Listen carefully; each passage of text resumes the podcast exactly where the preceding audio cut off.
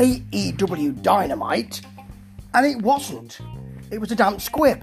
Started off okay though. We were expecting the Brian Kendrick who uh, left WWE, I think yesterday, and then was announced as the opponent for Jon Moxley on Dynamite almost immediately, was pulled because of some comments he has made uh, in the past. I don't know what those comments are, but apparently uh, they're not acceptable in any way, shape, or form. And um, Tony Khan acted quickly to pull him from uh, that match. He's put Wheeler, Wheeler Yuta in. Um, now, Mox and Yuta have fought before, and Yuta didn't come out very well. And I've been very honest, I think, about how I think they're misusing Wheeler Yuta. Great talent, jobbed out quite a lot in AEW, and I don't like it. So he's here with Orange Cassidy and uh, Danhausen, two um, two angles, two walking angles, really. And um, Wheeler Yuta far better in this match. I've heard people say, "Well, Mox controlled it." I don't think he did. I think Wheeler Yuta gave a really good showing here, cause he can. Moxie tried a sleeper on the outside early on, but Yuta hit a, a shotgun drop kick just to answer him. Hit a pile driver, did Mox. It's only a two count for that. Yuta was fast and aggressive here. Mox hit a DDT on the apron, but Yuta came back with a nice bridging German suplex and then a wheelbarrow roll up. Sudden cutter from Mox, but Yuta came back with a huge splash. Got some real height and extension on that for a long two. Commentary were very excited by that, quite rightly too.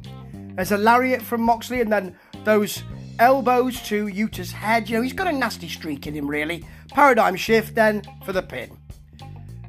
It was a better match than last than last time, and it set the the evening up quite well. They couldn't keep it up though.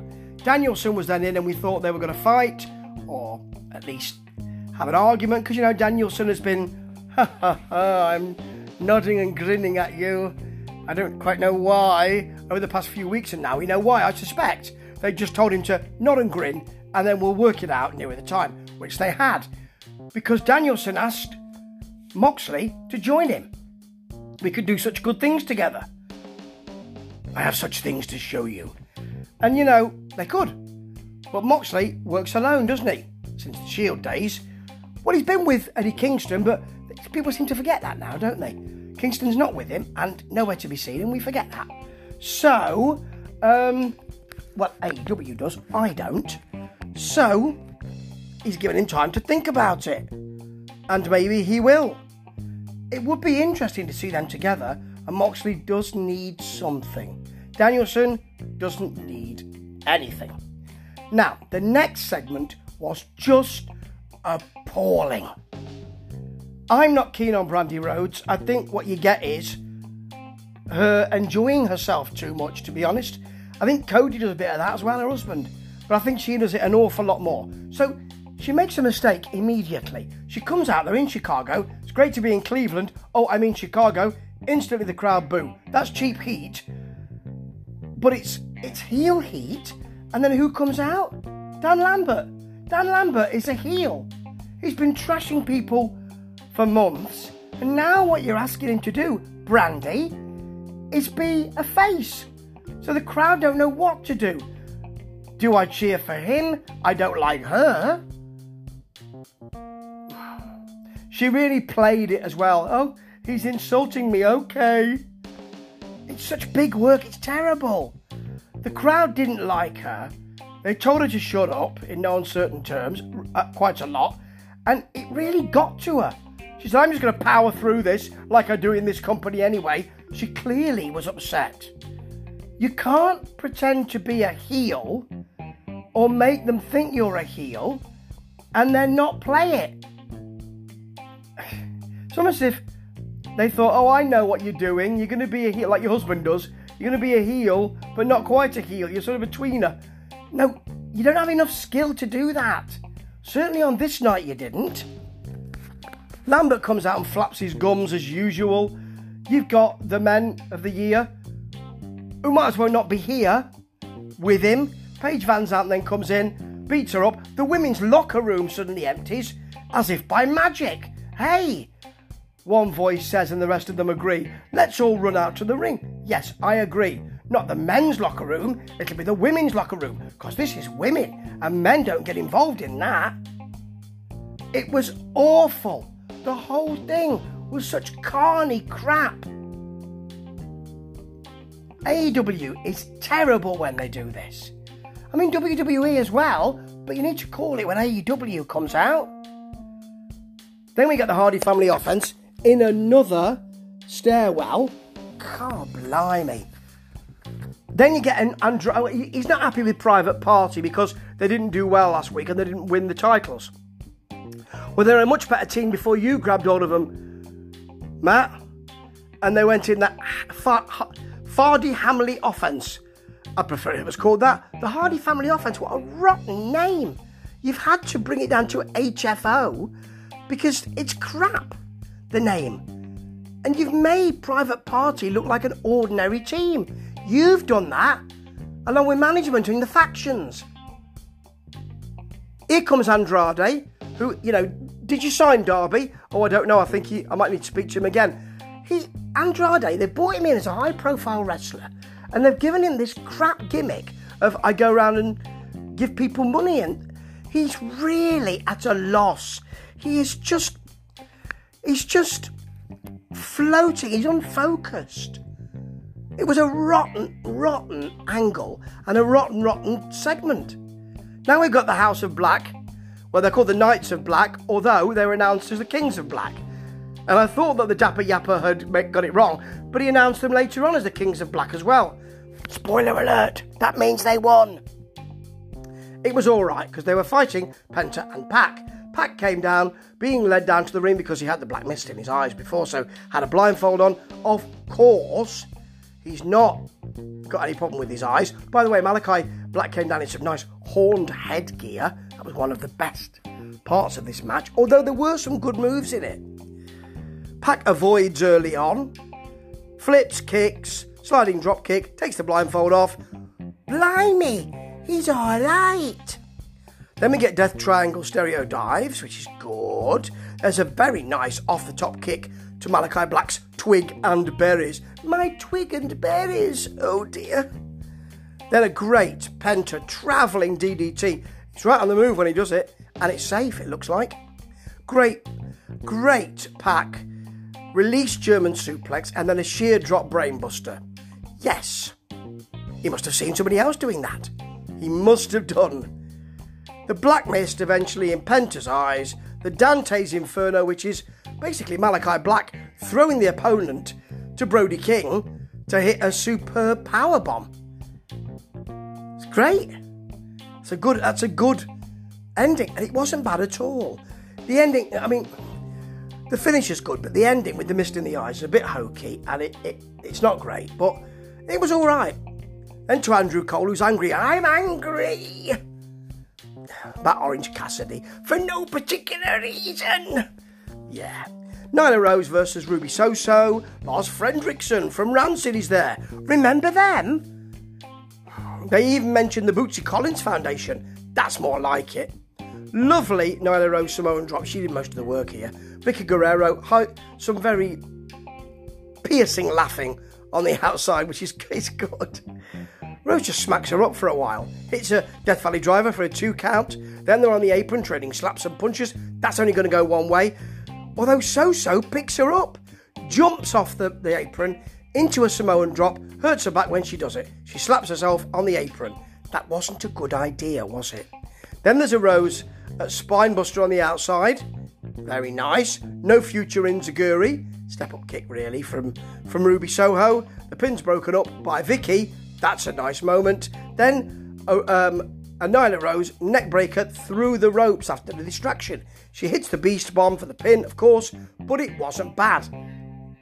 Now, some of these matches were alright, it's just that the whole thing seemed to be. It just seemed to be a bit cranking up. It didn't seem to have its kind of impetus. Then we've got the Ass Boys with Jungle Boy. They smack him up, he's on his own. Where are, where are Lucha Express? Or Jurassic Express, whatever they're called. Jurassic Express, isn't it? Then they push him outside into the snow. he actually they actually push him into the snow. And then Jurassic Express come in.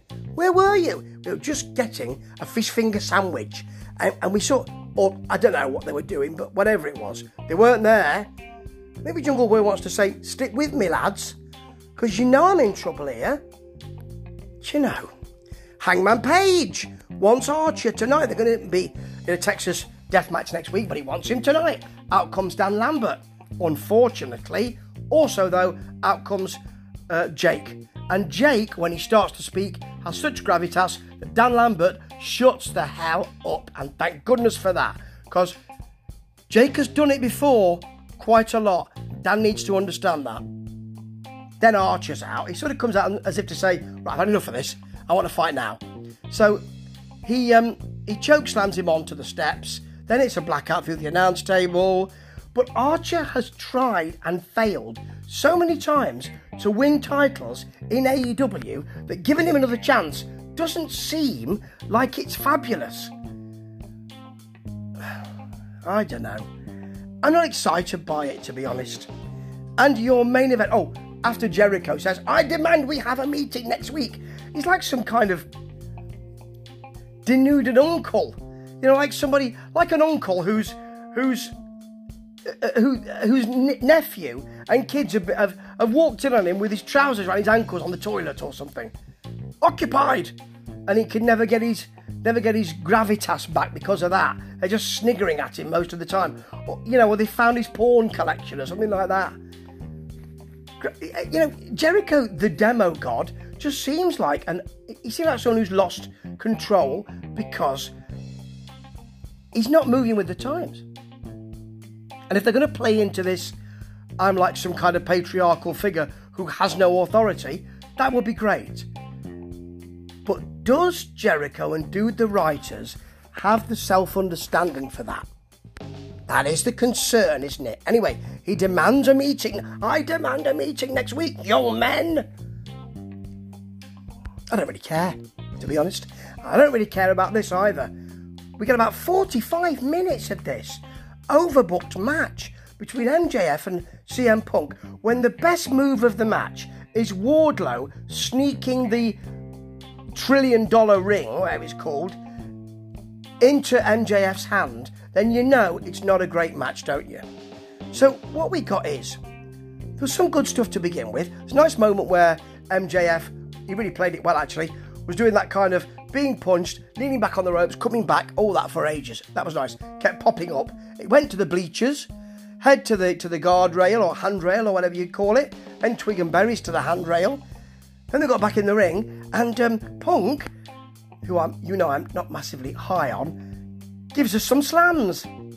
Slams. That's the excitement. Yeah, MJF did most of the work here. Came back to work on the fingers, bit them. Punk sold the, sold the arm well, it worked on the arm too. Then there was a Punk neck breaker and a high knee and a bulldog out the corner, that was good. Hit the Pepsi twist. Then we got the beginning of the overbooking because um, MJF took tape and choked Punk until he went out. He tried to get back up, went out. This is his home city. Ring the bell. Bryce Remsburg, the referee, calls for MJF raises his arm. What falls out from the arm? Tape. It was under the arm, you see. He was covering covering it with, with his arms when he was choking him. Bryce Remsburg then makes the ridiculous assumption I see some tape. You must have been choking him with that tape. Not, oh, that's tape that you just took off your hand when you won, because I just took off your arm because people do that. He just made. I've decided that it will be, even though he didn't see it, he thought, I've made the decision, I've made the connection that you were choking him with that tape. Why would you know that? The match is restarted.